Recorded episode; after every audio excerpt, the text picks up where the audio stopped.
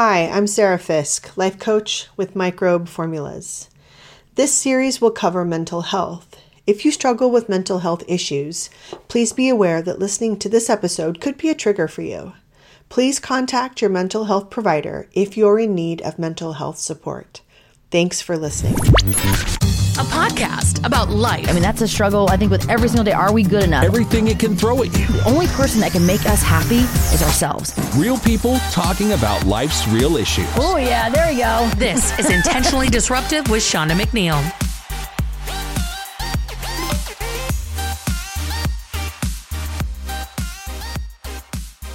The series this month is called No Perfect People Allowed. We are talking all things mental health. Mental Health Awareness Month, of course, coming up next month. So far, we've talked about anxiety and depression. This is episode number three of the No Perfect People Allowed series, and we're calling it Triggered. Joining the podcast this week is my dear friend Rachel, and the topic is PTSD. Welcome to the podcast. I know you, this is nerve wracking. Very. It's like you and I have had many discussions about this, but not with two microphones. Yeah, it makes it very like right in your face. Yeah, I So- appreciate you coming on sharing your story because I know I know I don't know all of it, but I know some of it, and I just really appreciate you being here and and sharing that with everyone. And I know the main focus of this and the podcast in general is just to connect with everyone out there listening um, who may know someone struggling with PTSD, and maybe it could help someone. And that's what the goal is. That's like the main reason that I agreed to it. Anyway, is it's like I think there's like a Brene Brown quote about how like your story can be somebody else's survival guide. Like Yeah. it's something that I've been somewhat open with with people over the years, and I just knew eventually at one point that I I did want to be very open and upfront about the entire thing just because people only get beats like pieces bits and pieces of it like my family this will be a very earth-shattering thing for my family and some of my friends because i've never talked about any of this with them please don't make a big deal about it like Yeah. just so you know and i'm sure we'll have people that will come up to them and mention it you know so it's just kind of a we'll see what happens Well, and I want to thank you for something too before we get into everything. Um, you know, we we've talked about some serious stuff this month just with this series in general. It's all about mm-hmm. mental health and you brought up the suggestion about putting a trigger warning. Now, before this episode started, you heard Sarah Fisk do our trigger warning, and I want to remind everyone. So that was Rachel's idea to to add that, and I just I appreciate that suggestion because we definitely took that seriously and put it into place. But again, you know, if you are struggling today, maybe you know you're you're like today's one of those days where you're easily triggered. Um, this probably isn't the podcast for you to listen to today. Maybe another day, but we just want to be uh, give you that warning. Just depending on where you are um, in your in your mental health headspace today. So, what is PTSD? It stands for post traumatic stress disorder. It's a psychiatric disorder that may occur in people who have experienced or witnessed a traumatic event. Rachel, I love this about you because you're so hyper organized. And that's you, trauma trauma, right? trauma but created ocd I feel all of that because look at look at everything. Look at the podcast post-its and the everything's just so like you know organized. And I look over at your folders and your papers, and you have like differentiated the two because PTSD that's just the general definition, but you have it broken down into two different categories and share that. Uh, so with PTSD, and a lot of times people are, you know, relate that to war. They always think of like war Absolutely. veterans and war heroes when they hear that. Yeah. Um, with very generalized, there's PTSD, which is more of a singular traumatic event that's happened to you. So either yes, war, um, being like in a really bad natural disaster, a fire, like being kidnapped, obviously very traumatic. It's more of like a singular situation. Whereas the newer definition that I don't, um, as of right now, I don't know if it's actually officially recognized yet, um, is CPTSD or relational trauma. And that's more of an ongoing trauma. Um, so, like, with that's more for like people who are bullied, like harassment, stalking victims. It's a lot more of that over periods of time. Things have just piled on you, and you've been put in a lot of different situations. And so it's kind of like an ongoing, mostly children who've had like horrific child abuse or had a lot of issues with caregivers growing up tend to have more of that relational trauma because your very foundation as a kid is the people who are supposed to protect you and keep you safe are the source of danger. Yeah. And so it's kind of that ongoing, like, you've never left a fight or flight ever. You're just constantly having things happen to you over time. And that's the category you fall into, and that's the category mm-hmm. I fall into. You were clinically diagnosed at what age? Oh, October 2018 is like was my official like diagnosis when I first got put into therapy, and that would have been um, so I was 23 when I was first diagnosed. Yeah, I think um, I was 30, 31 because I got misdiagnosed. Well, I have anxiety and I have depression, all those things, but those all fall, fall under the PTSD category. Yeah. But, but I fall into the same category as you, and it's just this ongoing, this fight or flight. So let's talk. Let's go from the be- let's start from the beginning and and start with how your PTSD developed. Depression and anxiety run in my family, like very long history on both sides of the family. And so even like in high school and up to that point, I'd had pretty bad depression and really severe anxiety.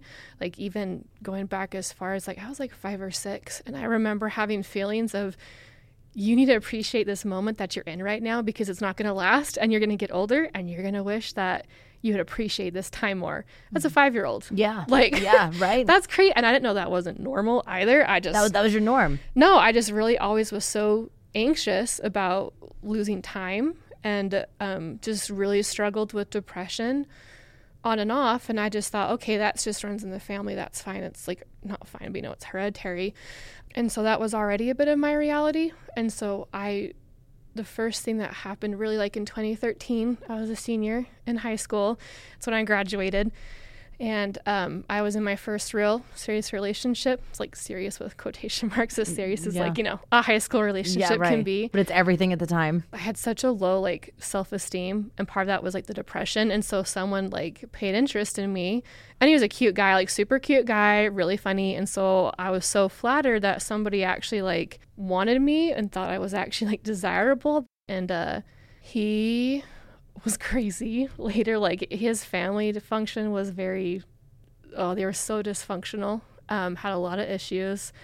A lot of things that they thought were normal, which looking back now, like I'm like that. So many red flags. not normal. Yeah, and like his dad was super creepy. Like his dad would always make comments about my body, and like we'd go over for family dinner, and he'd always talk about how I was this guy's favorite. He was I was the favorite girlfriend that he's had because I had bigger boobs than all the rest of the girls he dated, and so like super creepy things that I was uncomfortable with, but I just try to laugh off. Cause like okay, Yeah. and they were very very obsessed about food like and not in a very healthy way. And i was starting to struggle already. It was the start of my eating disorder and a pretty unhealthy relationship with food anyway and it made it worse being around them because they were so conscious about anything that they ate and were so worried about how they looked all the time. And so then being with that totally brought out more of my eating disorder. And like i wouldn't eat for like all day long and he would try to make me eat something. He's like well you need to eat something that's good for you. So he would take me out at lunch to try to get me to eat something but at the restaurant like that we're at or like fast food or wherever we're at he would look at other girls that were ordering things and he's like oh my gosh i can't believe she's eating that she's so fat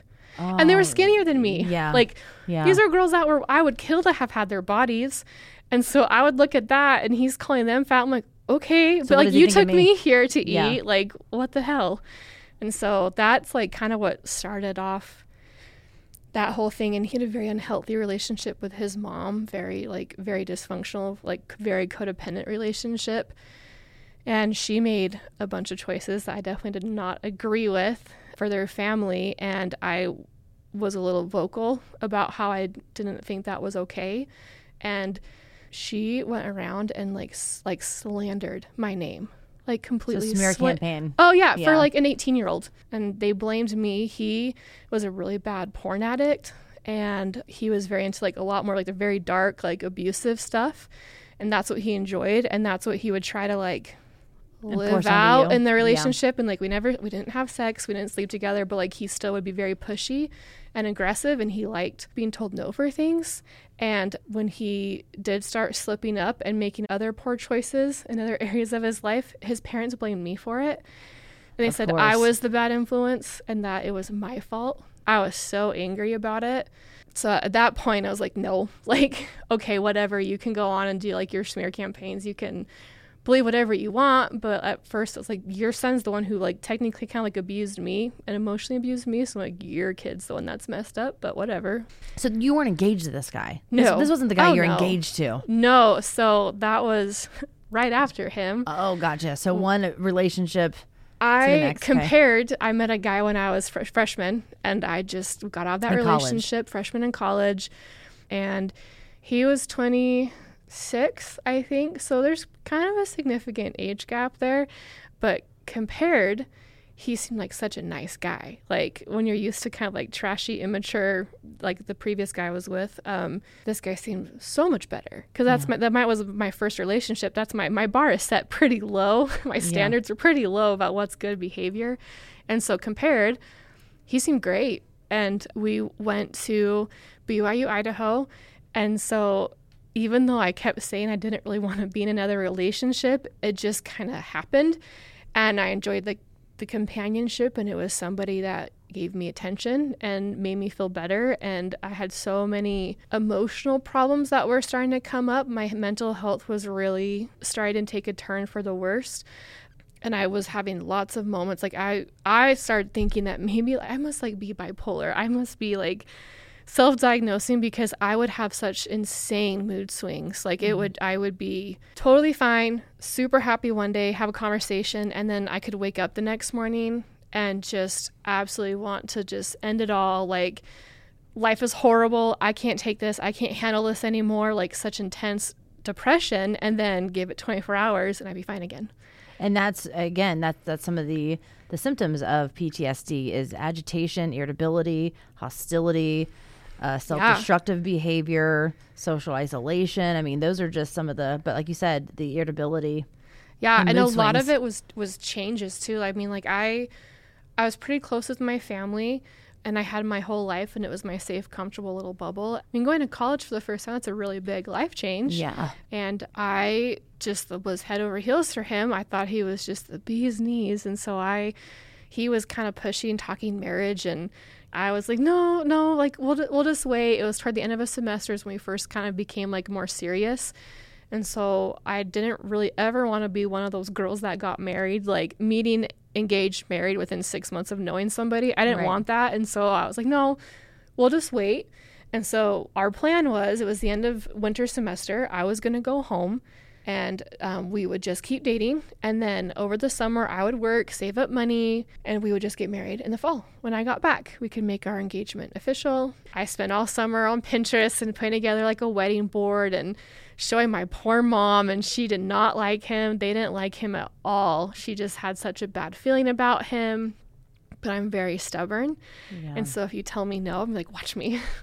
so by the end of summer, when we planned on making it like the Facebook official status, I went from like, heck yeah, let's do this thing to having some reservations because I was so young and it was such a huge commitment. And in my mind, like, I don't want to ever get divorced. And so I was so young that then, and I'm in college, like, I just barely finished like my first year of college. So I'm like, well, I don't want to miss out on like the college experience. And I really haven't dated anybody else but this first guy that I was with that was, you know, that's not a real experience.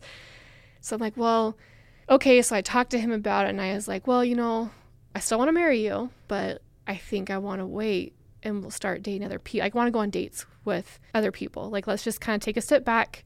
Like, I kind of want to still like be open to other dates so that way if I make the choice that it's going to be you, I can feel very confident that you're the one for me because I have other experience to base it off of Right. and know what I like and dislike. And he didn't like it, but he was like, okay. So it went from, I think I, want to date other people, but still date you too.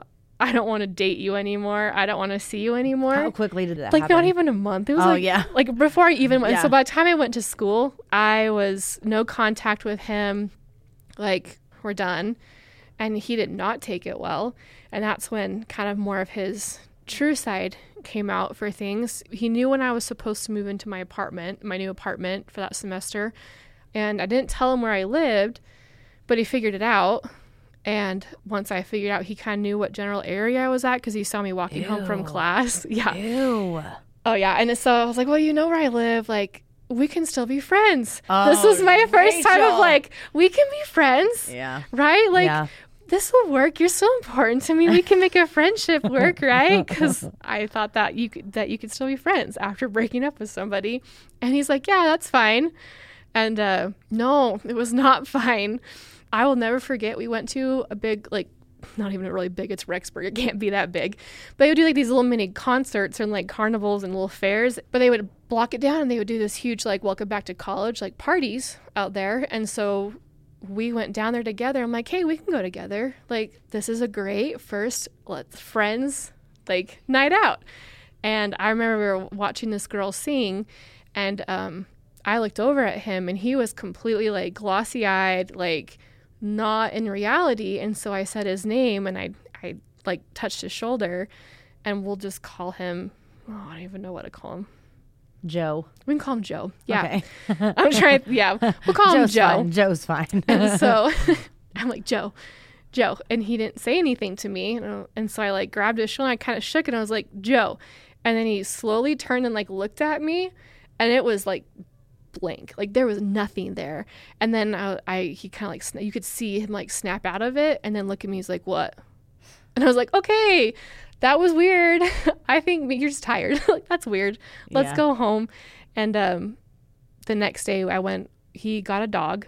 And anybody that knows me, I'm very dog obsessed. Yeah. So he got a dog. And of course, I'm like, well, I was going to stop talking to you and kind of back off a little bit because that weirded me out. But you have a dog. So, like, I want to see your dog. and so this dog reeled me in. And so he picked me up to go grocery shopping and then we'd meet his dog his mom called him while we were at the grocery store to ask him to pick her up something because he still lived with his mom. Also, big red, Red flag. flag. that I should have been aware of. And he lost his mind when he hung up with her. He started calling her like bunch of words that I'd get bleeped out if I said. Yeah. Um, and like how big of a bitch she was. I'm like, this is your mom. And it was complete different personality. Like, and we had to pick up a light bulb. That's what she wanted was a light bulb. Oh no. And he went, he was unhinged over how dare she ask him to pick him up something and she can't do it herself. I mean, this whole thing, and I didn't say anything. And we walked back out to the car and he opened my car door at least, and that was nice. But like, and then he got in the car and I was like, you know, I, I Don't just want to go dog. home. yeah. I was like, I want to go home. And he's like, No, you're going to meet my dog. I'm like, No, that's okay. Like, maybe some other time, like, you know, can you want to just take me home? And he locked the car door and he's like, No, you're going to meet my f- dog. and I was like, Okay. and so then I knew him. I'm like, Just be nice. We're to just, Just be, get through this. We're just to be super nice because he's obviously a little unhinged. We'll be nice. I'll meet the dog. I will go home and I will never talk to him again. And once I got home, I texted him. I said, "Hey, this whole like we're gonna be friends thing, not gonna be a thing anymore." I said that I can't do that. I'm not comfortable around you. That was so uncalled for. This is not okay. And he lost his with me, and he called me over and over and over again in just the span of one hour. I had like 50 missed calls from him. Um, but I just ignored all the calls and I text him like, dude, you gotta stop. Like, stop calling me. And he's like, well, can we just talk about it? Can we just talk about it one more time? And he had pulled it a few times before in the relationship. Like, yeah. well, can we just talk? Can we just talk it out? Like, can we talk this out? I'm like, no, because what happens is I agree and we start trying to talk it out so you can still be my friend. And then by the end of it, you're calling me a bitch and how I'm a horrible person and flipping it on me. It's like, no, we're, we're done talking. And now he's getting violent by like. I mean, he's yeah. super agitated. So I'm like, no, we're done.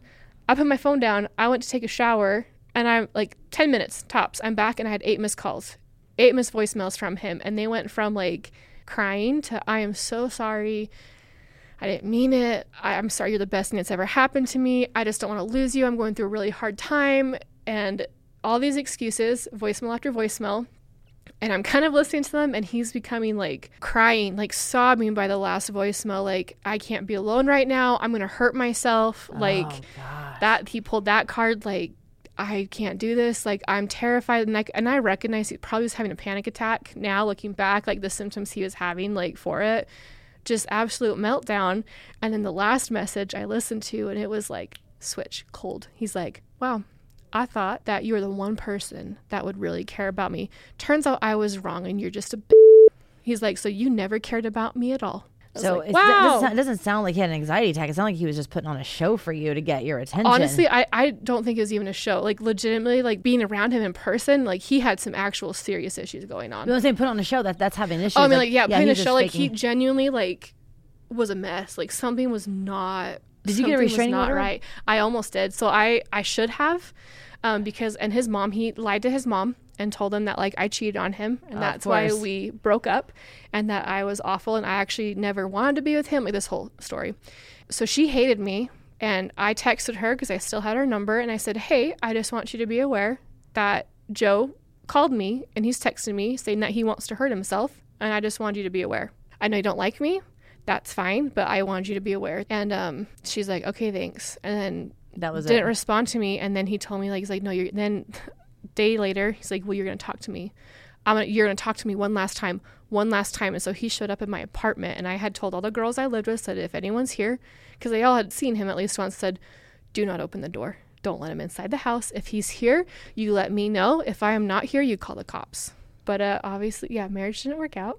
didn't get married. So you have two back to back emotionally emotionally emotionally abusive relationships, and then shortly after that you moved to Arizona. Yeah, I had. Um, I came home, and I, this is bad. This is so. I actually started dating somebody else. It was my best friend from college, and he had been in love with me the entire time that we were at school together, and everybody knew it.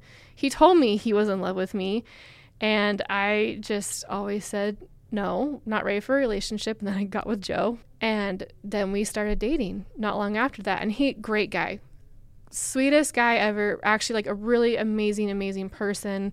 His family's great, friends are great. Like that actually was really good. So we started dating, and um, he was getting ready to go on a mission for our church, and so we already knew like it, it's two years typically for men. It's two years long for the mission.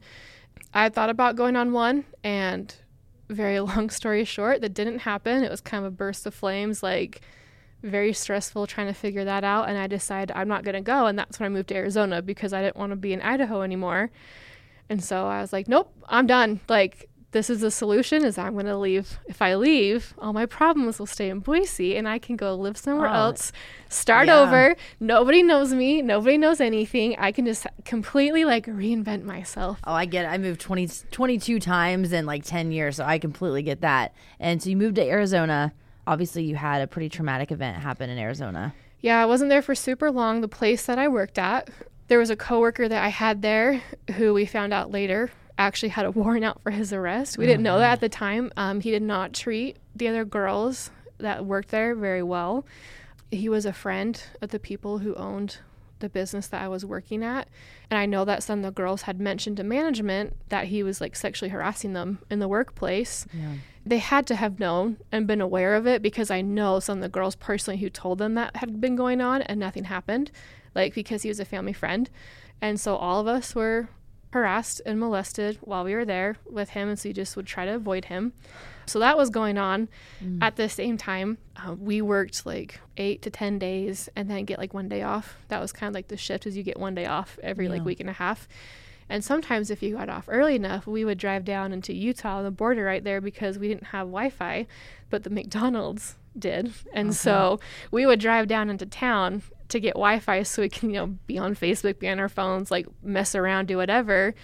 And the group of us that were together, which he was actually one of the people in that car, we're like, let's go off roading. Like, let's go stargazing. Let's go, like, we'll go mess around. We'd have plenty of time before we have to get back because there's a curfew. And so we decided to go stargazing and off roading. And on the way back, it was a super long, long gravel road. And he was speeding, fishtailing, like trying to get himself to fishtail on the road, on the gra- this gravel road.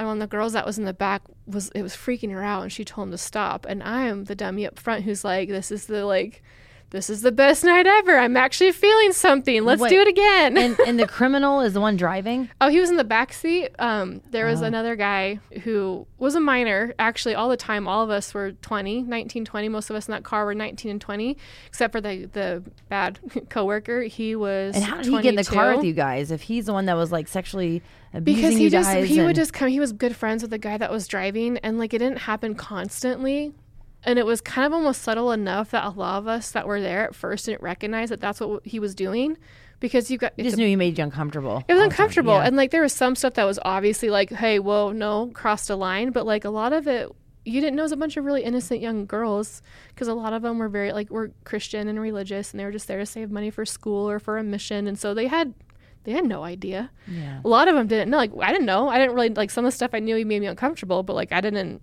Realize until later. I didn't realize how bad it was until Yeah. looking back. I was like, oh, That was oh, terrible. That was bad. And so he would still like he was in the car. They had been drinking too. Like he and his buddy had been. He bought beer for him the night before, and so there was beer in the car too. So we're fishtailing on this road, and this idiot is going.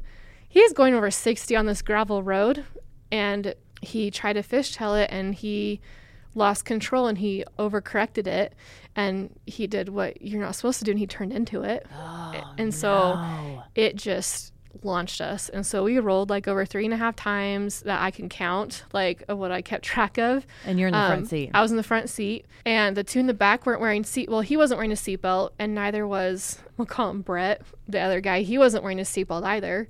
But he'd been in enough car accidents he's like yeah i knew we were going to roll. And so he was able to brace himself but guy in the front next to me driver he wasn't wearing a seatbelt.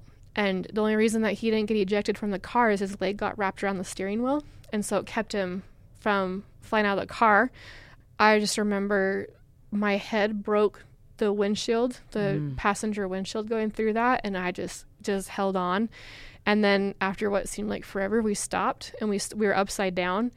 And the other two in the back got out somehow um, we're out in the middle of nowhere in the desert, so there's also like pitch black, and so you can't see anything. I'm stuck in my seatbelt, hanging upside down. Um, didn't know how to get myself out of it. He's crumpled up. I had enough of like the dashboard lights, like, and some like the interior lights were on low enough I could see him, part of him, and he was just crumpled up on the ground next to me. So I thought he was dead because like I was saying his name trying to get his attention and he wasn't even moving. I couldn't even tell if he was breathing or not. And so I don't know how I did it, but I got my seatbelt undone and I was trying to brace myself up on the floor so I didn't totally like slam face first into Yeah. the windshield but underneath me. And my I kind of was able to cushion the blow a little bit, but I still like Hit. hit pretty Yeah. hard and I broke through more like the windshield. It was already like shattered at that point. But you know, I kind of like I hit broke more glass when I landed, and that's what woke him up. And he had just like been knocked out, and so then he started like screaming and freaking out. He's like, "Oh my gosh, you have to check my back. You have to. You, I'm bleeding. Like, Like, you, who cares about you need to look at my you?" back."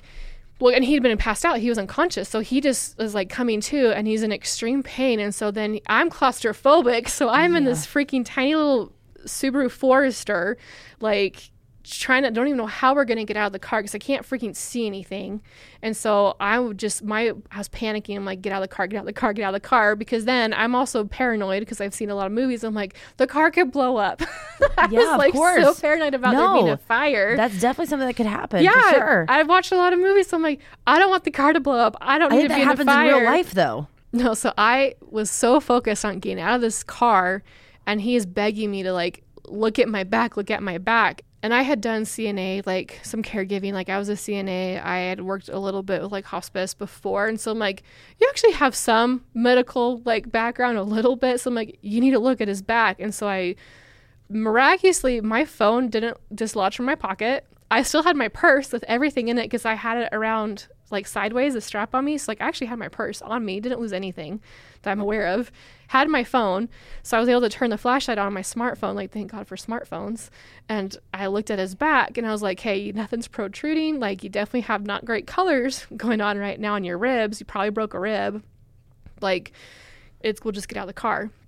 So we get out of the car and we join the other, and the one the Brett had come back to help us get out of the car once he got the other girl out, and she was full on panicking, Oh, like yeah. full panic mode on the side of the road. I can hear her just crying and worried that the car is going to explode. So she had the same rational fear I did. Yeah. And just like freaking out. And so we got the car, and Brett wasn't saying a word. I've got one girl over here freaking out. He's not saying a word. He just goes and sits down the gravel road by the car and just sits there.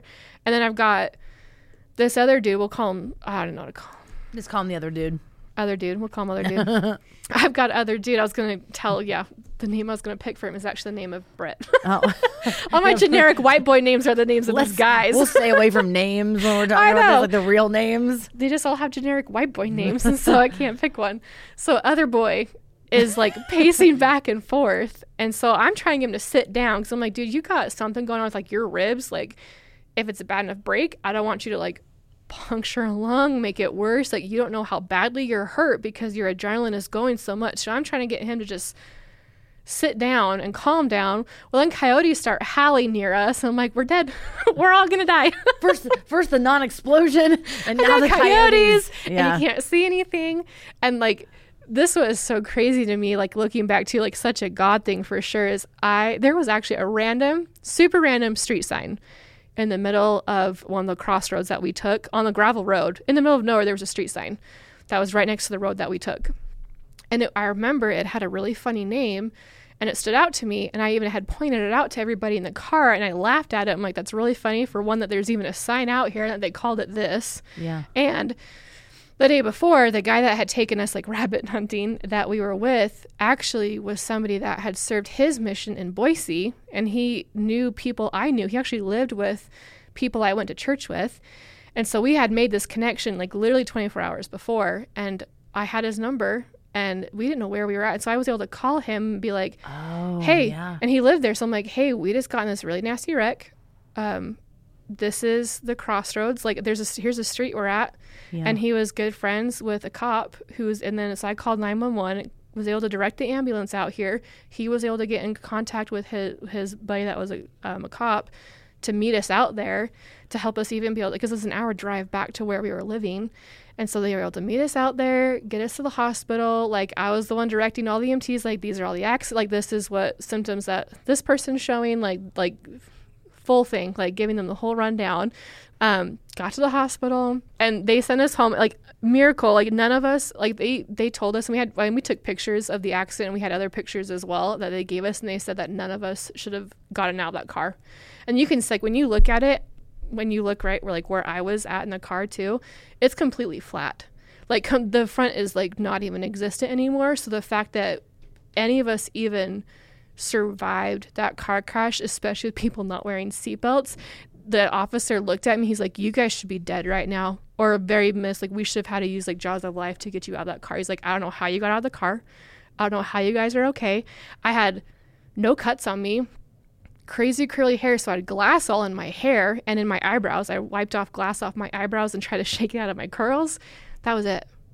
Like nothing. Like But but just going through that experience though, and seeing what you saw, and then like just the the what ifs that could have happened, and then you having to kind of bury how you were feeling to process it to help others. I mean, you like you said, you gave everybody the rundown. You were the one that oh, had Oh, I didn't get together. process it at all because I That's was you I was the only to. one having to keep it together. That's what I mean. Yeah, you didn't get that chance, so you're now adding that to your backpack of, mm-hmm. of just of shove things. it down. Just shove So, it down. Don't pay attention like to a, a recap 2013 abusive relationship or emotionally abusive relationship with an eating disorder all kind of Oh yeah, and that's still going on. but then like 2014 the like right after that you get into the relationship with the older gentleman and you have the kind of sort of engagement po- almost almost restraining order. So you have back-to-back abusive relationships. Then you finally remove yourself um, oh, from you know the, the the two guys yeah, which I didn't think they were abusive either at that time. at that time you didn't no, know I was like, oh, they're just creepy. again putting it, put it in your backpack Yeah, don't acknowledge it. putting it into your PTSD backpack, and then you have this horrible accident.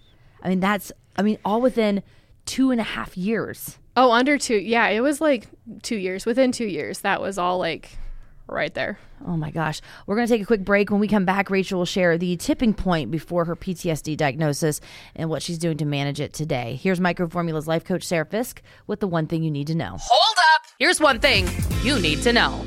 Hi, this is Sarah Bybee Fisk, life coach with Microbe Formulas, with one thing you need to know about PTSD. PTSD is the body's traumatic response to having been involved in something like a natural disaster or some kind of event that was highly traumatic and where the body cannot let go of the memory and so every time something triggers the memory of that event, the body has a physical reaction to it.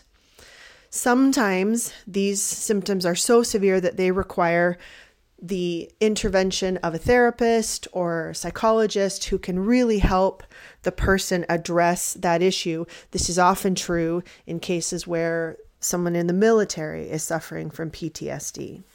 But trauma is widespread, and it doesn't have to be a serious, huge event like a natural disaster or some kind of war related event to where the body has a memory of being scared, anxious, fearful, threatened. So, the first thing to remember when you are feeling fear, anxiousness, worry in relation to an event that happened is that that's totally normal.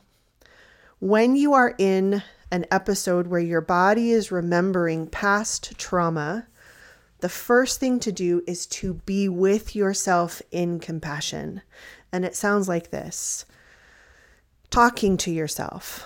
I know you're feeling fearful. I know you're anxious. You're anxious because you're remembering that this happened. It's okay. I'm here for you. Oftentimes we go straight to judgment. Why is this happening? This shouldn't be happening. Why is why am I doing this again? This is so stupid. I know better. But that actually shuts down the body's ability to process the trauma and going to yourself in compassion. I know you're afraid. It's okay. We're going to be able to get through this. It's a feeling that's in your body. It's really strong compassionate response will actually allow your body to process the event and not just shut it off. Because when you just shut it off by judgment or some other way, it just comes back later. It's got you thinking, doesn't it? You're like, give me more. This is Intentionally Disruptive with Shauna McNeil.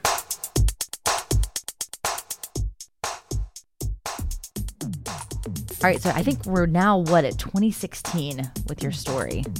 Yeah. And this is kind of where things took an even more horrible turn, so to speak. Like when you think it can't get worse and it does. I mean, because oh my gosh, how much you have went through at this point has been almost unimaginable. So let's start with 2016. What was the big thing that happened then? I think there was a couple of things, right? Yeah. Um. So I moved back home from Arizona. The relationship I had to like the one normal healthy person I've dated, I just like dropped him because I just was not in the right mindset and he was on his mission.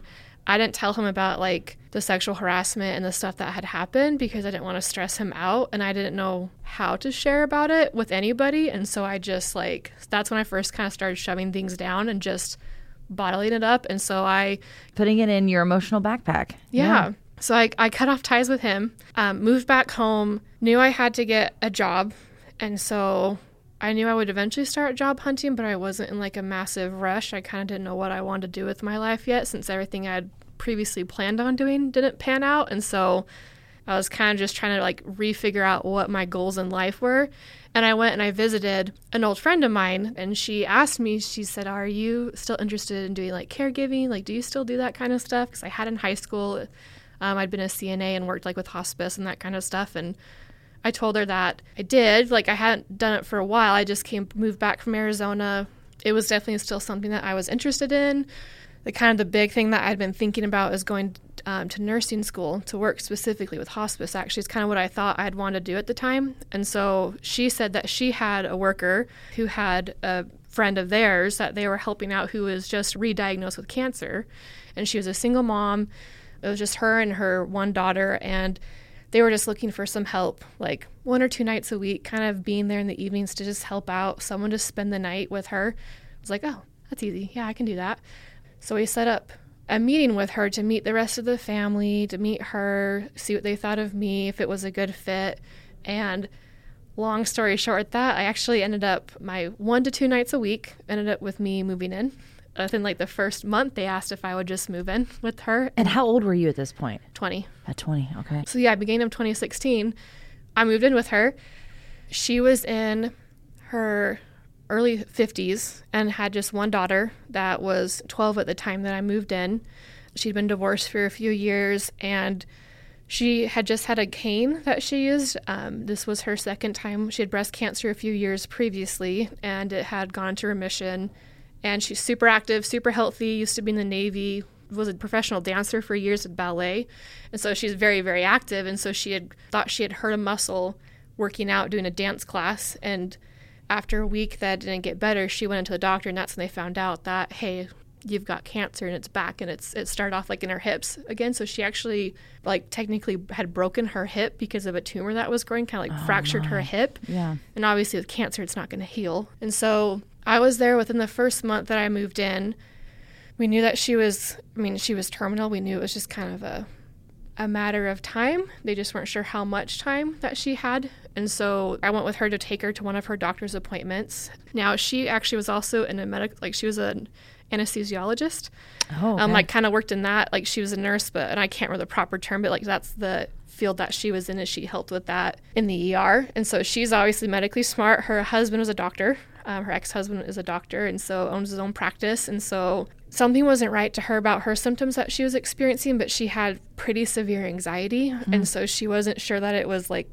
actually they were like founded on anything real. Um, so she called her ex, and they were talking about the symptoms, and he's like, I think that you you need to go to the ER. He's like, because the symptoms that she's having, they sound like she's having a stroke and very similar to it. And so we even called our doctor back and we're like, these are, are you sure? And she's like, oh no, we'll just get your MRI scheduled. It's going to be fine. You can come in tomorrow and take a look at it. And we ended up just taking her that night and they found out that she had a slow brain bleed that was happening. and oh so if we had even waited another 24 hours to go in when her doctor told her to come back, like she would have been dead. Like she would have died in her sleep.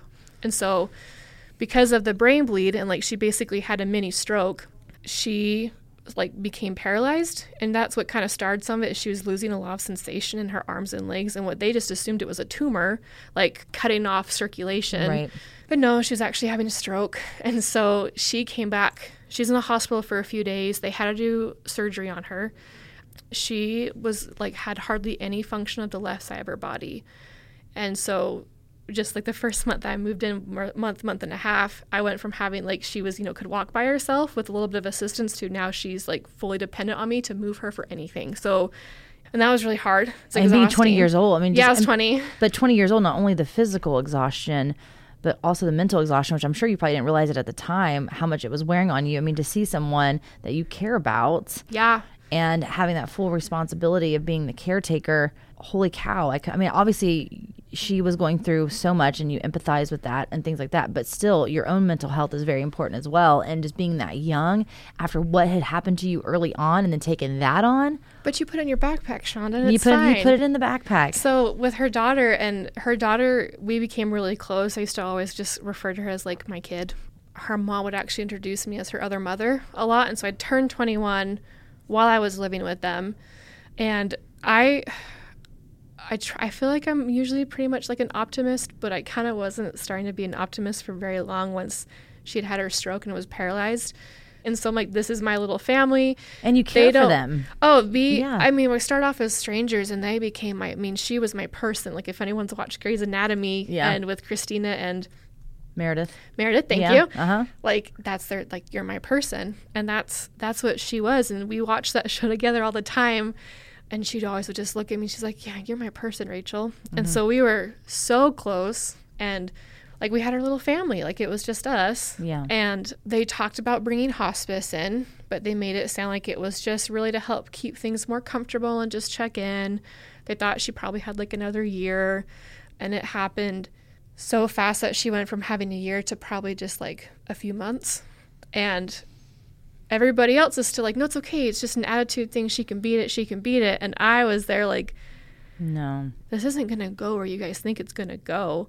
And at that same time, you know, that's when I, I first started drinking because they always had wine in the house. And I never wanted to drink a lot at the house just because I, I never wanted to put myself in a position where I wasn't able to help if there was an emergency. But there was just like one night everybody went to bed really early. And I remember she told me, she's like, you kind of have like a little night off here. Like everyone's going to bed. Her daughter was at her dad's house. Take the night, just like relax, you know? just go turn on some TV. She's like, I'm gonna just be in here. I'm gonna go to bed. Like, you just kind of take care of yourself tonight. Just relax, have some downtime. So I was like, well, okay. So I like poured myself. I don't even know what like made me do it, but I just poured myself a glass of wine. I was like, okay, like I'll just. That's what everybody does. They have a glass of wine to relax in Oh, the yeah. evening. So I put on a show and had a glass of wine. I was like, oh, it works. like you Yeah. definitely get relaxed. Yeah. Um, and on those weekends that I did have off, there were some girls from my church actually that we they would go out drinking. They'd go have a drink or two, like go to a happy hour and have like sushi and a drink. And so I started going with them occasionally. And I was like shocked. I was like, wow, I didn't realize how much pressure and stress I was under all the time until I felt that burden be lifted. And when I felt the difference, You were numbing the backpack. yeah, like when I felt it, when I thought the weight was lifted, it was. It's like, oh my gosh, this is so nice. And I've always been more quiet and shy, and so I was able to be like more of an extrovert and be funny and be more comfortable to be myself. And people liked me, and I was fun. Like, so I'm like, this is this is kind of nice. This is fine. I had some concerns because I've got like alcoholism and addiction runs in my family, but I was like, no, it's okay. It's just a little bit. So things progressed with her, and it was hard because kind of the last couple of months, um, her daughter still kind of didn't understand like that it was a lot closer than I think she realized because her, she's been sick her her whole life. So her mom's always been sick. So kind of like when is this actually like for real? It's like a real serious thing. And um, we kind of talked about goals all the time about how she wanted to make sure she was there for some big milestones for her daughter. And so um, we made a plan for her daughter's birthday for when she turned 13 kind and it's on halloween so it made it like it, we kind of did a fun really fun thing took her out trick-or-treating and then when we got back we came home early from trick-or-treating and she was talking to me she's like you know i think i'm really doing a lot better like i think i think i can make it for longer like i think i can make it till christmas that that will be my next goal and i remember we had a whole conversation um, that first week of November about setting realistic goals and like, hey, you know what? A lot of people set goals every year, like for New Year's, and they end up failing because they set like a goal that's not attainable.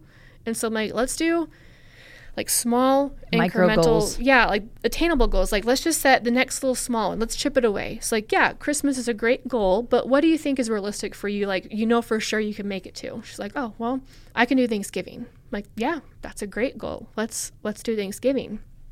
And um, we had a great great hospice nurse that came in. Like hospice nurses are saints. They're absolute angels. And she would come in every week and just do checkups and she would talk to me she would let me call her all the time because I would call her just sobbing because I would be so emotionally spent and just done because I had to always have a smile on my face. Like I had to I had to shove everything like in the backpack and put a smile on because like I was what was holding this family together.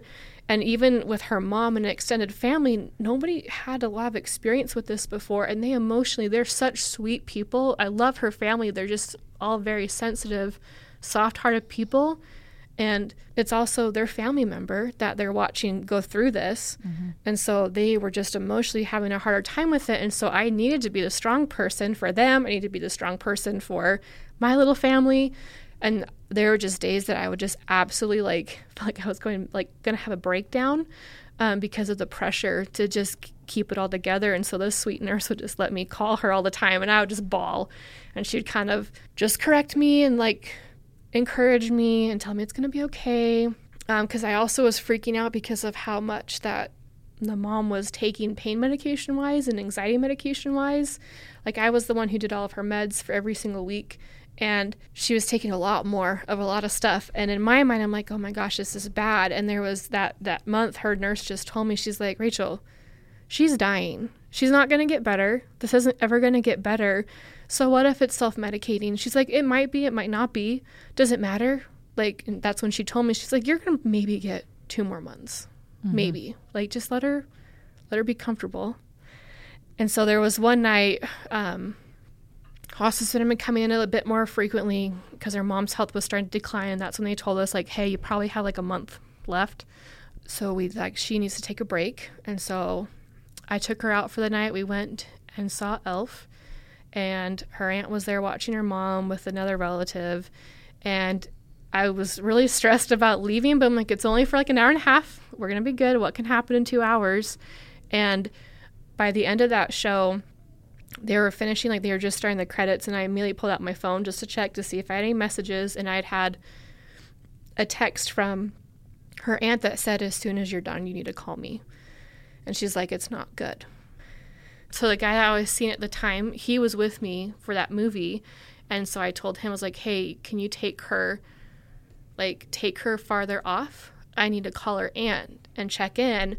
And I was trying to put a smile on my face, but I could tell she picked up on my difference. And she's like, Rach, what's wrong? And I was like, no, I'm just going to check in with your aunt. It's fine. And um, I kind of went down one of like the little alleys downtown and I called her and I said, hey, what's wrong? And she said, well, she's like, it's a good thing you were gone because while you were gone, we were helping move her to her commode that was by the couch. And she said she stopped breathing and she was fully conscious. And so she realized that she stopped breathing. And so she started like trying to scream and like had a massive panic attack, very hmm. understandably. So she said it was very, she was really shaken up telling me about it. She's like, it was super traumatic. I'm so grateful that, you know, her daughter wasn't there to because it was super scary. Mm-hmm. The hospice nurse came out and she took her vitals and she said that she's going to pass away tonight. And so you guys, she's like, I need you to talk to um, her daughter and tell her. I, she's like, I've already talked to her dad. I like you need to ask her. Um, obviously, he wants her to call him, and so you need to ask her what she wants to do. She's welcome to come home tonight and be with her mom for a little bit. Um, or if she'd rather go to her dad's for a few hours and then come when it's closer, she can do that. Like, let's give her some options. And we took her to a store because they had to go to the bathroom, I think. And so she ran into a, like a gas station or store to go to the bathroom. And while she's out, I turned to um, my friend and I told him, I said, "Hey, her mom is dying tonight. I've got to tell her what what's going on. So I'm like, can you please just give us a minute in your truck to like for me to talk to her, so I can just kind of have that private moment because it's freezing outside, you know. So I'm like, I'm sorry, can you just stand outside for a little bit so I can talk to her? And so she got back in the car and I said, Hey, I need to talk to you. And she's like, Something's wrong. What's wrong? Why, what aren't you telling me? And so I had to sit down this 13 year old girl and tell her, like, hey, your mom is going to die tonight. Hmm. I said, so you can, like, I'm sorry. Like, she has a few hours. You can either go to your dad's house. You, I'm going to go home with her right now. I'm going to go home. You're welcome to come home. Your dad wants to talk to you. So I have, here's my cell phone. Like, I have his number. Go talk to your dad and then let me know what you want to do. Okay. And that that's the one thing that I'll never forget is telling her that her mom was gonna die that night. Mm. Like, yeah, being sorry tissues. That was the one thing I just never. I didn't think it would be me. Like I'm a 21 year old telling this 13 year old daughter like she has no siblings. Her parents are divorced. She really doesn't have that much family in the area. I'm like, hey, like I had to tell her that she's losing her mom. Like, how do you do that? You know. Um. So she she talked to her dad, decided that she wanted to come home. So I'm like, okay, that's fine. Like, well, let's go home. So my my boyfriend dropped us off home. He kind of came in. Um, everybody loved him, so he came in, just gave everybody hugs and left. And so they kind of had some other of their family that came and kind of said their goodbyes, and she was not Coherent. She, she was not coherent at all. Um, so we kind of had it set up so everybody was sitting around her her hospital bed in the middle of their living room and it was like they had some music playing there was a gal a family friend that was there and she had put on some music and um, her daughter was like curled up on the bed next to her with their little like their little dog was curled up on her chest like on her shoulder Oh my gosh. um, so I was giving her liquid morphine because that's what you that's what they get. Um, and they were all you know talking, and her daughter was singing along to the music. They were singing songs to her, and she started suffocating because and that's how she died is because she had tumors in her lungs. Um, and so she they started pressing enough that where she couldn't breathe anymore, and so she started having this awful like it's called like the death rattle, this awful rattling wheezing sound. And I remember her daughter just like looked up at me like panic, and she's like, Rachel, she's like, is she okay? What's that sound? Is she okay? And I just looked at her dad, and he knew what was happening, and he just nodded his head at me, and so I gave her a double dose of her morphine, and it, I mean it's basically OD'd her. That's that's what it is. Like I OD'd her basically, so she and wouldn't you realize. You were doing this. Yeah. You were doing this, not the nurse. No, the not nurse was gone because the nurse had left to give everybody their space and give them their privacy. And she told me, you know, give her like and I, I didn't do the wrong thing i did exactly what i was told to do Right. but i was still the one Doing all i was it. still the one who was Oh administering the final dose on her and I, i'll remember that the dance she loved abba like they loved abba and so The her group- the dancing queen. dancing queen Oh, really? because she was a dancer her entire oh, life. Oh, so her entire family always used to call her dancing queen when she grew up, Oh. like when as she was growing up. And so that song just happened to come on shuffle on the iPod, and so her sister and her daughter were holding her hand. Singing that song to her, and I kid you not, the very last note of that song, she took her last breath. and so it was like, it actually was like a really, it was a very special moment with everybody um, and how it timed out. I mean, it, it really was very, very her, very special, very like, Yeah. so yes. Then she passed away, and um, called her called her hospice nurse and let them know because that's what they told me to do. Is you know when she's when she's finally gone, just call us. We'll get the coroner to come out, get her. You guys can have her like spend some time with her for like an hour or two. They'll have her like, come get her body and transport it. Um, so I coordinated all of that, got her to had the coroners come and pick her up, and like they carted her off and we spent the night there at the house um, her sister daughter and i just all spent the night together and that was kind of it like and then i packed up my stuff and i moved back to my house my parents house um, Oh my gosh. yeah so I. Wow. it was 21 years old. yeah That was a huge. That's Yeah. that's And a that lot was- of responsibility for such was a young she person. was my best friend like Yeah, the few friends that. that. i had to like i lost all my friends during that time because they were my world like it I consumed was a- you. yeah, it did. Like they were my world. It was my job. Like their lives depend on me. And then even when I did have time, like to go to church on a weekend or time off, like what do you say to people who are people who are my age and older who like are maybe going to college, they're going out to movies with friends, and they ask what I'm up to or like what am I doing? Like how do I tell them like oh I watched someone, you know I'm watching someone slowly die in front of their daughter. Like that's what I'm doing with my life right now. Like how do you talk about that? And When so I- I just I just kind of faded off from friends because I couldn't relate to anybody.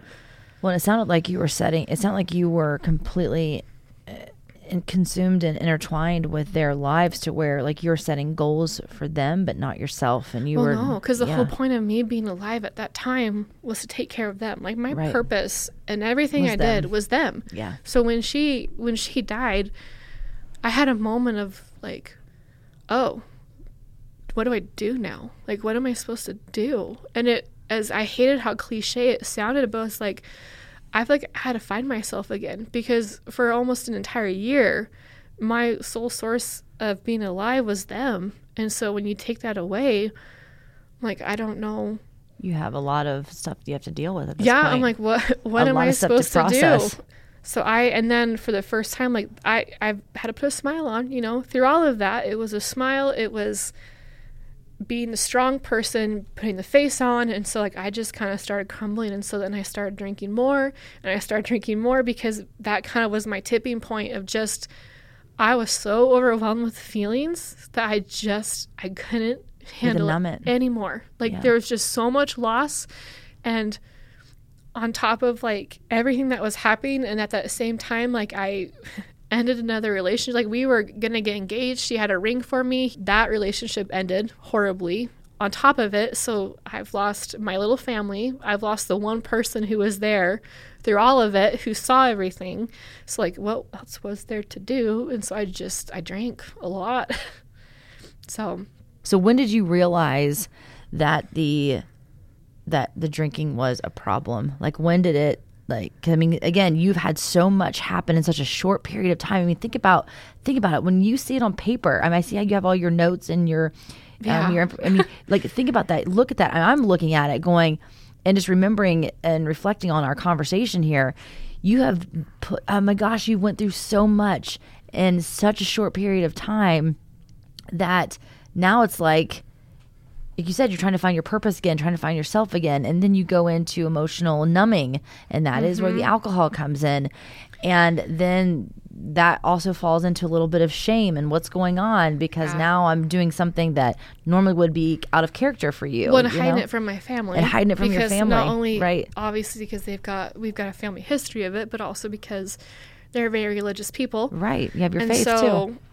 Trying to hide it from them, I, at that point, was kind of just done with faith and religion in general. Like, I just, I, couldn't, I couldn't juggle feelings in general. Feelings are Um, sometimes just super sucky. Feelings are the worst. They're super sucky. They're I know. I get it. Yeah. and um, I was starting to. I wasn't experimenting with drugs yet at that point, but I remember I, I kind of thought maybe I had a problem, maybe.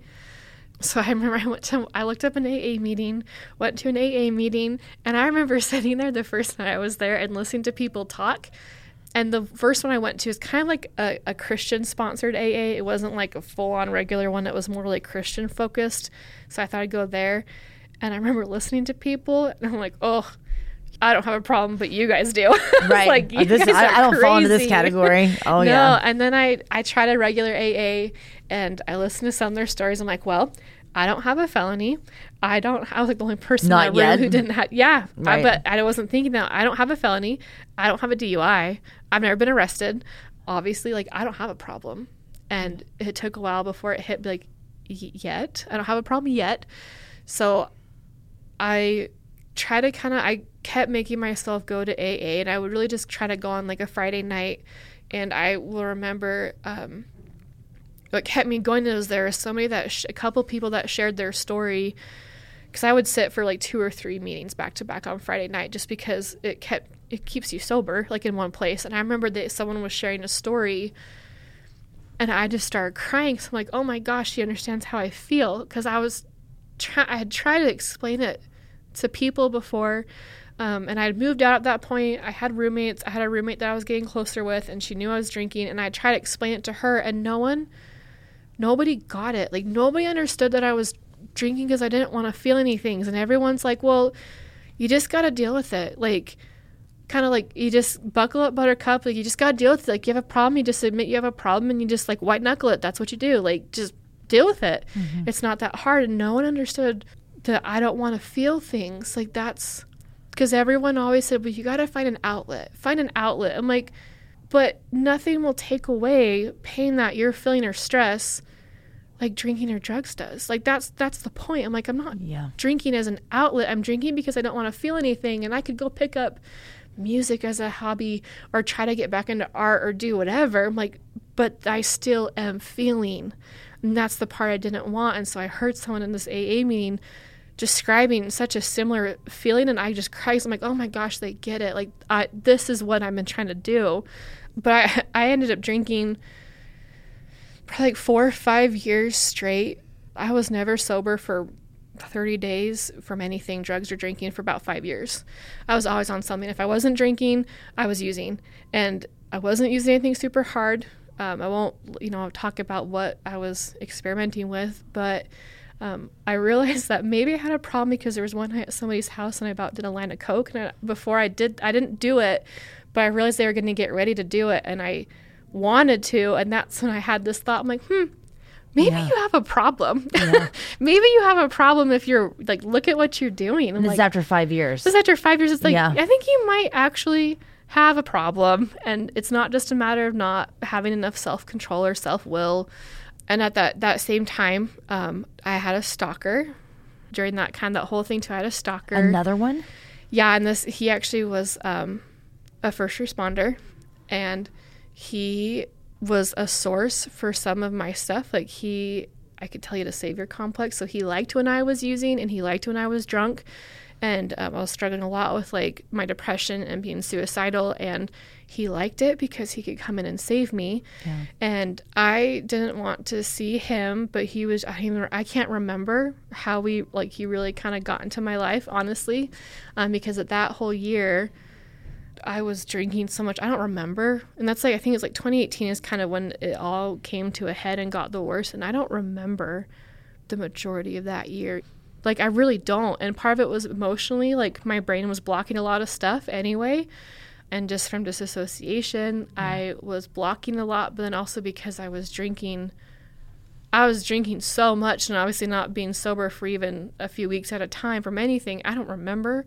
I just remember he would provide me with things. Um, I remember that he, so he ended up raping me twice, back to back within a month apart. Oh I didn't God. realize that it was even considered rape what he did the first time. Was you, were you unconscious? I mean, Um, I was drinking I was or- still conscious and for that first time it was very heavily like pressured and I didn't really want to. Um, but he was pretty aggressive about it and because I said no, but in my head I'm like, well I didn't say no enough. And I didn't Oh, push back enough, and so then I just went Yeah. into sur- like, but your brain just switches off. I'm like, Right. we'll just get it over with. like we'll just detach, detach. Yeah. we'll just do it, get it over with. It's gonna be fine. I didn't realize that that was rape until I was, um, I'd been kind of forced into therapy because my depression was reaching a head, and um, I had cops called on me for things, and I was pretty suicidal. Like I was just done. I was so done with everything, and was seeing my therapist, and I've been. See- it's the same one I've been seeing for over two years now, and I love, love her, her. to death. You She do. is my, like a grandma to me. She's wonderful. And I remember when I first was telling her about that, and she didn't put the words in my mouth, but she kind of was trying to help lead me to the conclusion that that actually was considered rape. yeah. And then the second time that it happened was October of 2018, like September, October. It was end of September because I was in Utah for a friend's wedding and he took me out for lunch. And um, I had a few drinks, which I wasn't going to, but he was totally fine with me having drinks. Because he liked to save you. Uh huh. Yeah. And so he was, I had a few drinks. I had time between my friend's wedding reception and that morning. And so we went back to his apartment just to watch movies and I want to take a nap. And I just remember that like the stuff that he did, I had told him no so many times. And then afterward, I felt really sick. And I remember he gave me, like, he had a safe that he gave me some pills. He's like, here's will make you feel better Yeah. and I just wasn't even like super coherent. I wasn't super I wasn't super drunk and I wasn't asleep, but I just was not in like a good headspace. And he gave me some pills and I started throwing up like almost instantly after I had them. I was like in the bathroom, I'm puking, and he's in like rubbing my back, saying like, "See, don't you see that I take care of you?" And I like I am not there at all. and I went back to his room. So I'm like, I gotta change. I gotta get in this dress for this wedding. I gotta go to my friend's reception. Like it's starting soon. He had to drive me. Um, so then he's like, here, here's more of, here you can have more pills that'll make you feel better. And I was kind of crying. He's like, well, why are you upset? And I said, I told you no. And he's like, okay. And I was like, I told you no. And he's like, why are you mad? I'm like, I said no. He's like, oh, well, I, I didn't think that you meant it. I didn't believe that you meant it. This it. is after he raped you a second time. Mm-hmm. Oh my god. And he's like, I didn't think you meant it. So he gave me the pills and he's like, Here, these will make you feel better. And here's some water. And then he drove me to my friend's reception and he dropped me off and told me that he was going to go get some help and get some therapy. And like, I have pictures. I avoid my Facebook around that year because I get pictures and memories that will pop up of photos from my friend's wedding. And I'm standing there next to her, smiling with our other friends. And nobody has any idea that I had just gotten happened? raped. And I'm just there smiling. oh god, Rachel. And so that time I went back and I told my therapist, and I never pressed charges. I mean, he was law enforcement. He had been law enforcement, and I thought, well, what's who's gonna believe me? Right. It's me against this cop. Like, who's gonna believe me? And so that was kind of the that was your that was kind of the, The last thing point. and so i'm like you know what like i i really need to i need to get clean and get my life together because i can't i can't live like this anymore and my therapist is great she she's the first one who told me like hey i think you have ptsd and i was like oh at that point even up to then like i had no idea yeah. that I had had trauma. Like it mm-hmm. was just a bad hand. It was just bad luck. It was just a lot in a very short amount of time. Like it in my mind, it was me not being strong enough to handle what was happening, like or not having enough faith to like get through, or like it was. I, it was my fault. I'm like I put myself in this position. I knew that he had abused me before. It's your fault that it happened the second time because you you met him for lunch. It's your fault that you agreed to have lunch with him again. Like I went through everything that had happened. I really just thought like it, it, it's all me. It's my fault. I made choices that put myself in situations to let A, B, and C happen. Um, I just yeah, I thought really just boiled down to me not being strong enough. And if I was just a little bit better, than I could have handled. I could handle things better. I wouldn't Yeah. have a problem. Like Rachel, you are so strong. Like you are so strong. I, I mean, like I, I don't know anyone. I, I could not imagine going through what you went through in that in just a few years. And I like listening to you. I was looking at this um, before we started recording today, and you legit follow every single category of somebody going through PTSD, what they experience, like behavioral agitation, irritability, hostility, uh, self-destructive behavior, um, social isolation uh, psychological flashbacks, fear, severe anxiety, mistrust, uh, mood swings, loss of interest or pleasure in activities, guilt, loneliness. I mean, you're putting all this pressure, you're putting all this guilt, I checked off every box. every single box, Yep. sleep, insomnia, nightmares.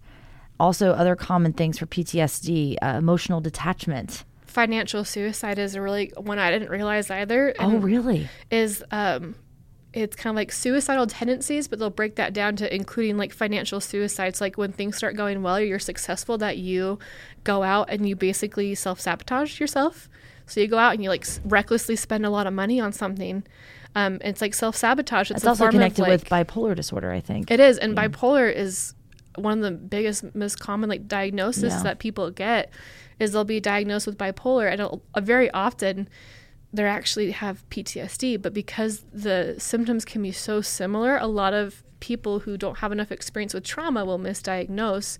And so financial suicide is one. So I was doing that like up the wazoo. Like I was reckless with spending. Um, I spent, and I also had spent like my entire savings on alcohol.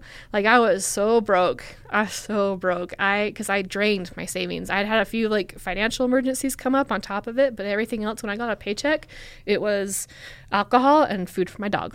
Like, Yeah. because my dog was like, that was the reason I You was had still your dog here. at this point. Yeah. Yeah, I had I had rescued him. I had moved out in like 2017. I'd moved out, gotten a place, and I had my dog, and he he's so in tune with me. He's like my little therapy dog. He's your person. He is my person. He's, your he's person. so he's so aware. Like even now when I'm anxious or I have bad dreams at night, he'll wake me up or he'll come lay on top of me when I'm crying and like to calm me down.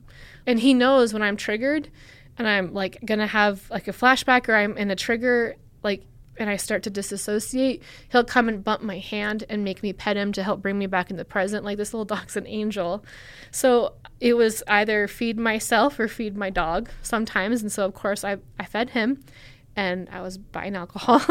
um, so, financial suicide. And then the other one that surprised me, and I don't hope it's not too graphic to talk about on here, is like hypersexuality Yeah. um, because I always thought like if you're a victim of sexual assault and abuse that you're going to Do the opposite. opposite. Don't Yeah. touch it. No Yeah. physical affection no Right. touch whatsoever. And I kept putting myself in positions where that wasn't a thing. Um, and I realized it's because any guy that I went on a date with or talked to me it like instantly flipped into survival mode or it gave me control of the situation. If I was overt, overtly sexual that gave me control. And then it went like I mean it was a whole thing. I had no idea. So between in my with my therapist going through like those symptoms talking about the financial suicide talking about like hypersexuality being a thing i was very called out in the entire thing So therapy has helped helped you obviously tremendously. You've been seeing her for forever now, Yeah. and then um, I know you mentioned um, a TED talk about PTSD that you wanted to talk about and let everyone know, like going through this. And again, we said at the beginning of this, PTSD is usually connected with combat, and this is one of those things. You are clinically diagnosed PTSD. I'm clinically diagnosed PTSD. I think it was 2018, So I we- believe. Oh, yay, we're I'm- trauma buddies. I'm sorry, it was 20 it was 2015 I got diagnosed with PTSD and mine was actually triggered into it kind of broke my ego was my husband's um, emotional affair um, but th- that that wasn't what created it it was what brought it back to life Mm-hmm. it was just the final little straw that made everything else snap right. And mine, because I, I again, like I think one of the things that says mistrust. Mm-hmm. And I did not trust anyone. And I found this person who I'd been with since high school. And, um, you know, we built this bond and I, I opened up to him out of everybody. I mean, like even my own family, he was the, per- he was my person. And for me to have, have that happen to me and where my PTSD came from is my childhood, my childhood abuse.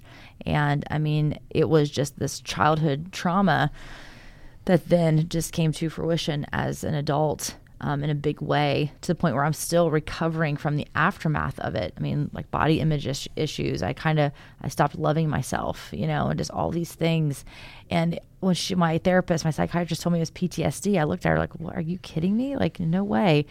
Because you I think can't try again.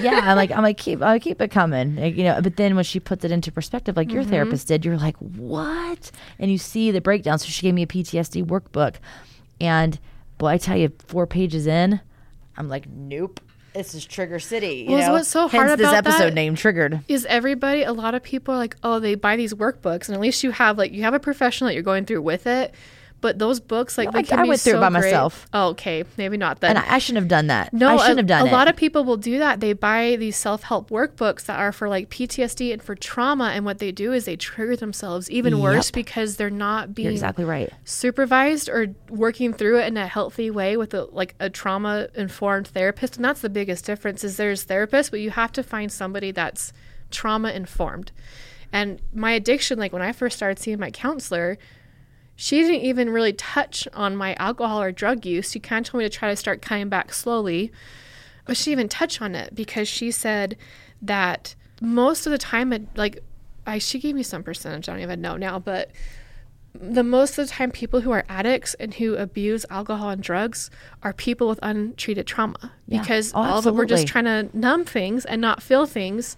And so There's there's nothing that makes me more angry when someone just calls somebody like a druggie or a drug addict No. or whatever, or, or says get your get your get your your part of my language together and and get your life together. You have no clue, man. You have Yeah. no clue what that person's been through. How dare you judge anyone? We are people all connected in our way. How f- dare you judge them? We need to help them. We need to make them feel better about themselves. We need to love them through it.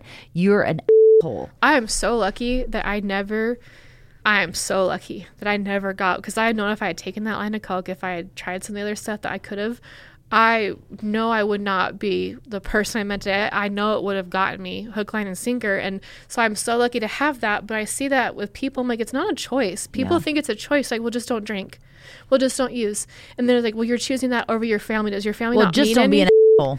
right? you But I'm like, there, it's not just as simple as just stopping, or it's because you value a drug more than you value a family member. I'm like, you have no choice. Once you cross that line of addiction, you don't have a choice anymore. Like, and there's a line once there's like a pendulum swinging that a lot of people can party hard, drink hard, experiment with drugs, do whatever, and they don't cross that line. It doesn't swing into the addiction line, but the second it does, you never get to go back You, you're always you're an and from there on it's either you're addicted but you can kind of control it and get some help or it progresses to where you do see people homeless on the street because their addiction has cost them everything like do you think that people choose that life for themselves they can't help it and so And it also triggers when they get into the drugs. It also triggers psychological disorders, schizophrenia. I mean, there's so Yeah. many. There's a list of things that that that can, can transpire after that. PTSD is not just like you can't get your shit together. It's not just like your brain like just kind of doing like A, B, and C, and you'll feel better. You're hurt. No, You're- and my, my therapist yeah. will talk about too. Some people, it's not a matter of just get over it, buckle up, buttercup. That whole thing. Her comparison is that well, when you're in a situation that triggers a fight or flight response and your adrenaline's up, she's like, especially like as a child, you're just waiting for the other shoe to drop. So like when you've had trauma and you're, it's just like it's like a car engine that's being revved. Yep. She's like, you can have that being revved. And you can do it for a long time, but all it takes is like maybe find out that your husband had an emotional Yep. affair, or for Yep. me, like, I mean, what kind of set off too is like somebody leaving, kind of same. The last person in the world I ever thought would leave me left. left me, Yeah. and like that was kind of my big thing where I spiraled farther.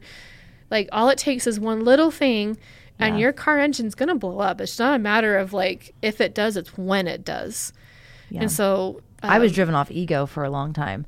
Like I, I, my ego was my. I mean, everybody has ego. We have healthy ego, you know. Then we have the the beast ego, you know, whatever what I call it, the the angry ego.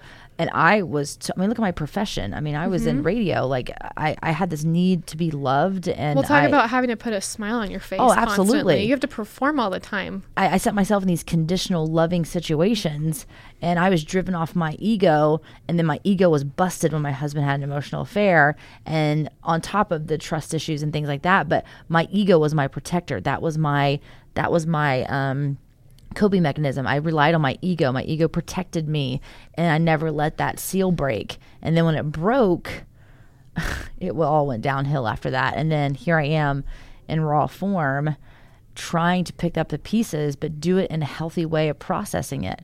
Well, with that came weight gain. Well, and look at all the physical meltdowns. and health issues you have. So with that absolute- TED talk, the rev, the revving up you were talking about. well, and you that be in this up. TED talk, it's um, What's it called? uh, how childhood trauma affects health across a lifetime, and it's Nadine Burke Harris, and this is one that like my therapist showed us some of our trauma groups, and she her big thing is she talks about an ACE score. So the ACE score is your adverse childhood experiences, and that includes any physical abuse, sexual abuse, emotional abuse. If you had parents that had mental health issues growing up, if you just were around things that weren't stable, um, there's a whole test you can take. It's not a fun test to take, but everything that you check yes to is a point. And so one point is one yes. And so there was a whole study that was done that she goes into about how they took this whole group of children and people and gave them this ACE test and this score. And she was finding that, so out of their study that was done, 67% of the population had at least one ACE score Oh wow. like almost so a huge number of had had at least one of those things happen in the last like few years even and they found that one in eight had four or more and just having a score of four and higher will it increases your chance of having pulmonary heart disease by like two and a half percent you're almost four and a half times more likely to have depression your likelihood of committing suicide or having suicidal thoughts is 12 times higher with just a score of four or more. And so the category I kind of see you falling into is I know little little parts of your story is if you score a seven or above, you're triple the risk of just developing lung cancer and heart disease. yeah. Just that just by that alone. No other factors, just having had enough trauma that you can score seven or higher, you're three times as likely to get these physical conditions. Like your body holds emotion, your body remembers. Oh, absolutely. So I like with your stuff, I'm like you get all these physical ailments that come out because your body can't handle like that. Your adrenaline's been going for so long, it, Yeah. it wrecks your body. Absolutely, And I didn't yeah. have childhood trauma. You know, I'm mine happened in a very short amount of time. It all happened within five years. Like mine was just well, that I- compact little time, but you had it from I said I, I I've. I've said this I said this many times this month during this series already. I came out of the womb in that environment. I mean, I really did, and it's been I've been revved up ever since. I'm aware of it.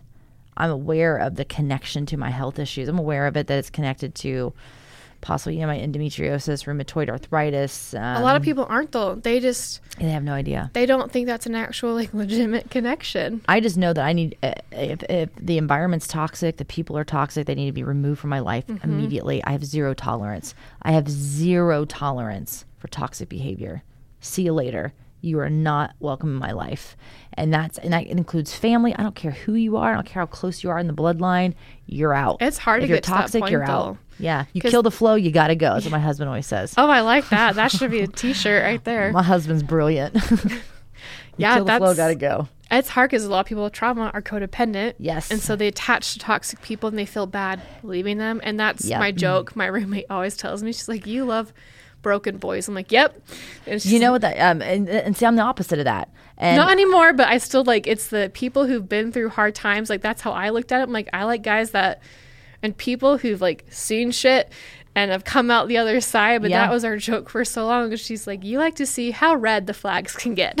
Like, yeah. Yep. And that's I know listening to you, I'm anymore. cringing as you've been talking, telling me I'm an I'm like, idiot. I'm like, no, you're no, you're not. I was You're when it came to that. I was like, oh my gosh! I look back and it really is like, how red can we no, see? maybe naive would have been maybe naive, but you were super young at so that time. trusting. Like, Y- and I wish. I could even be less trusting as I am now. I wish maybe, hopefully, that would have helped a little bit. But I still just I want to see the best in people. I don't want to believe I that had the people opposite. I thought everybody. bad. I thought everybody. It's I had the complete opposite. I thought everybody was bad. You can't trust them. I put a smile on my face. I navigate in a very general, general um, level, but you you could never get close to me. I, I cut it off. Like I, I, I didn't sabotage anything. I just didn't even allow it to happen. And I love this. Um, I shouldn't say I love it, but the song that always um, holds true to me and who I am as a person is that Big Sean song. I don't mess with you, but the other word. oh my I'm not kidding you. I forgot Like about that, song. That is my forever theme song because if you funny. are messing up my life and you are toxic, you're out. And any red flag, you're out. I'm bouncing. I'm gone, and I will I go no that. contact Can you within. make that a drink for me? Can I drink that? I You don't need a drink. still. No, I Oh, need, I oh, need you- a Shonda Power drink to get, help me kick people Hey, out more. you don't. I, I'm not done yet. I'm not done healing. You don't want anything that I have to give.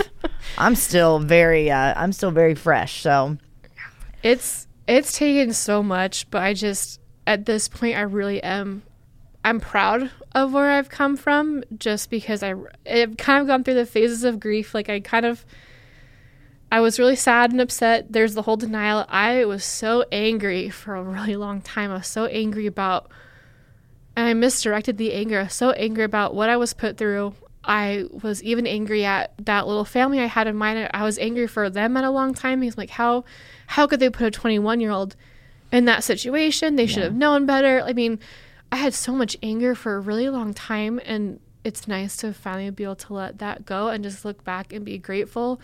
Um, because especially with them and that family, that's that's a situation that uh, definitely killed me ever wanting to do hospice as a nurse. it's like you know I'm done. I I can't do this. I can't do caregiving anymore. But I mean, if they if I had to go back and do it again, I'd do it in a heartbeat.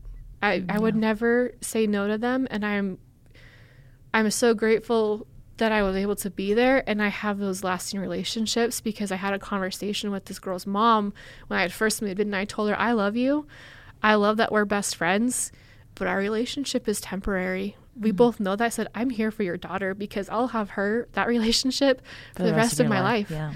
And so I'm here for her because she's going to need me. And she does. And it's, it's hard. She's about to graduate high school actually. Oh, and that makes me want to throw up.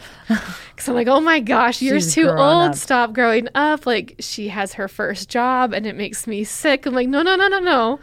Like, can you can you not age like that? You had a birthday last year. No more. You're done for a little wait bit. till you become a mom. no, I'm okay. it's i'm telling you what it's the most rewarding yet just stressful like oh gosh please slow down it's just time. hard because that's one of those things that I look at with her, especially because she, like, when she started high school, she called me crying that summer because she's like, "How am I supposed to go through school without my mom?" And I, I see down the line like this is always going to pop up. I said she doesn't even think about her first date. She's not going to have her mom for her first date. She's not going to have her mom for her first kiss. Her mom's not going to be at her wedding or there for the birth of her first child. I mean, I see her whole history, and her whole future yeah it's gonna hit and I know what's coming up. Yeah. And so I just am grateful too that to be in the place that I'm at now mentally because I used to feel so much a lot of shame for my drinking because I was just thinking that her mom is looking down at me like and probably doesn't want me around her daughter because I was such a mess and doing so many bad things that I just had this in my head that I am not someone that should be around her and I couldn't be there for her like I wanted to be because I wasn't in an emotional place to be able to help her more like I should have and like I wanted to. And so to be in the place I'm at now where I can actually hold the job down and not, you know, blow it because I can't handle talking to people. I get so triggered. You know, I can actually have a high stress job and handle a lot of things. I can actually live like, you know, on my own. I am sober. I can talk to her when she when so that way when she does have these things come up later in life, like I actually in a place I can help her handle it now because I've been given tools to handle my own like trauma and stress in situations because I've been given so many tools that I can use. Now I get to help her with those tools. And I I wouldn't have been able to do that without the situation I'm in.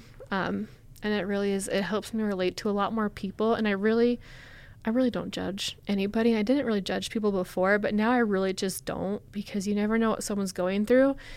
And a lot of it's like if you've named it, and I've kind of did it anyway. And so Yeah. I just, you could, like, it doesn't have to be like the end. I mean, it, it can get better. I really never thought it actually would. And it's taking you like two and a half years of therapy to actually get to a stable place. But like, I actually am, I'm stable. And you said the magic word, therapy, and we've we've said Yeah. that many times during the series so far. I mean, this is the third episode into the series, and again, we're not professionals. We we encourage everyone to get the help that you know that you need, and that is starting with a therapist or starting with your medical provider to get you, in, I guess, direct you in the right direction.